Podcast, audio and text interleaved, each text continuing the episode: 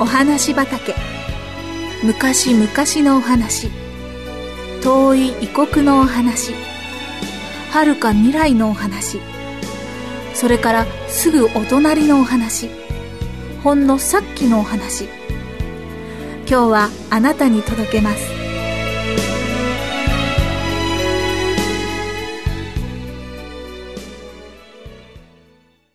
クリスマス物語。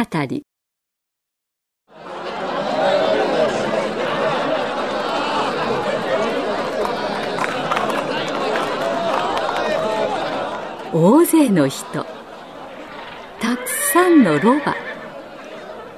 ベツレヘムの町がこんなに賑やかになったのは随分久しぶりのことでした。トントントントン、遠くから来た人々は宿屋の戸を叩きました。部屋は空いてますか？今晩泊まりたいんですが。すみませんですね、満員なんですよ。どこか他を探してください。宿屋はぎゅうぎゅう詰めの満員でした。人々がベツレヘムにやってきたのは王様の命令が出たからでした。王様は人々を自分の町に返して数を調べ税金をかけようとしたのです。さて、ベツレヘムにやってきた人々の中にヨセフという人がいました。ヨセフはずっと北の方の小さな町から奥さんのマリアと一緒にやってきました。もうすぐだからね、とヨセフはマリアを励ましました。やがて二人はやっと宿屋に着きました。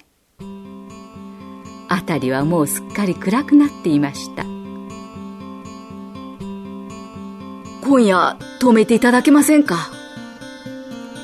それがね、と宿屋の主人は気の毒そうに言いました。もうとっくに満員なんですよ。そうですか。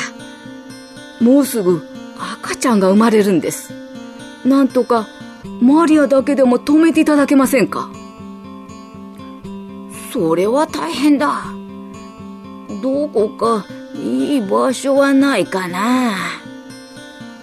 部屋は満員だし、庭にも人がたくさんいるし。ああ、そうだ。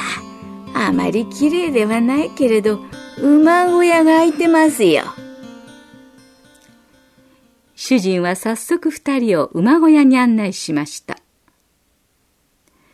ヨセフとマリアは長い旅の後でやっとゆっくり休むことができました。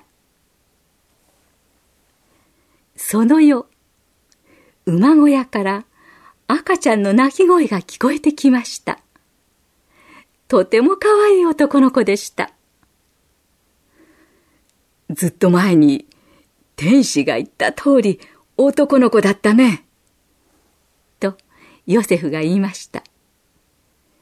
その天使が、名前をイエスとつけなさい。その子は救い主キリスト様です。と言ったことをマリアも思い出しました。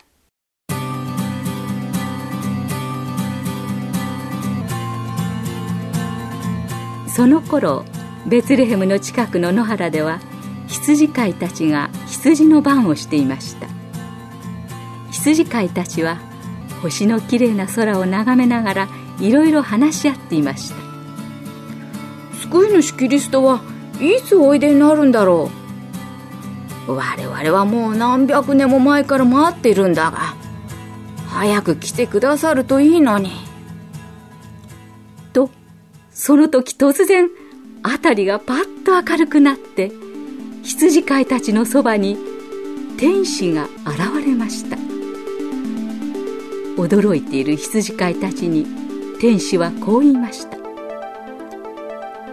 恐れることはありません。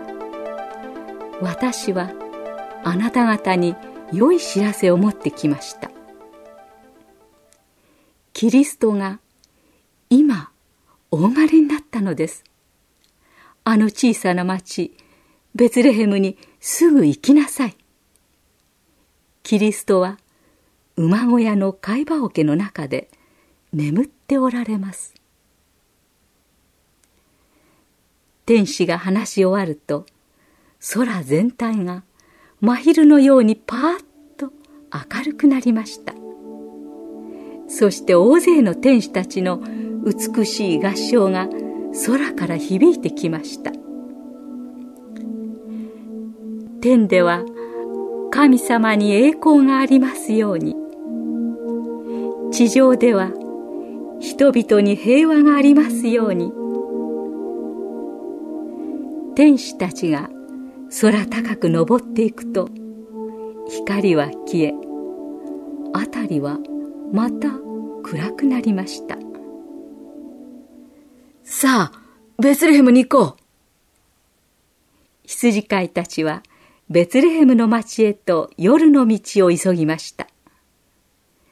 そして町に着くと馬小屋を探しました。馬小屋はすぐに見つかりました。羊飼いたちは天使が現れたことをヨセフとマリアに話しました。そして飼い葉桶の中で眠っておられる生まれたばかりのイエス様を自分たちの救い主として拝みました。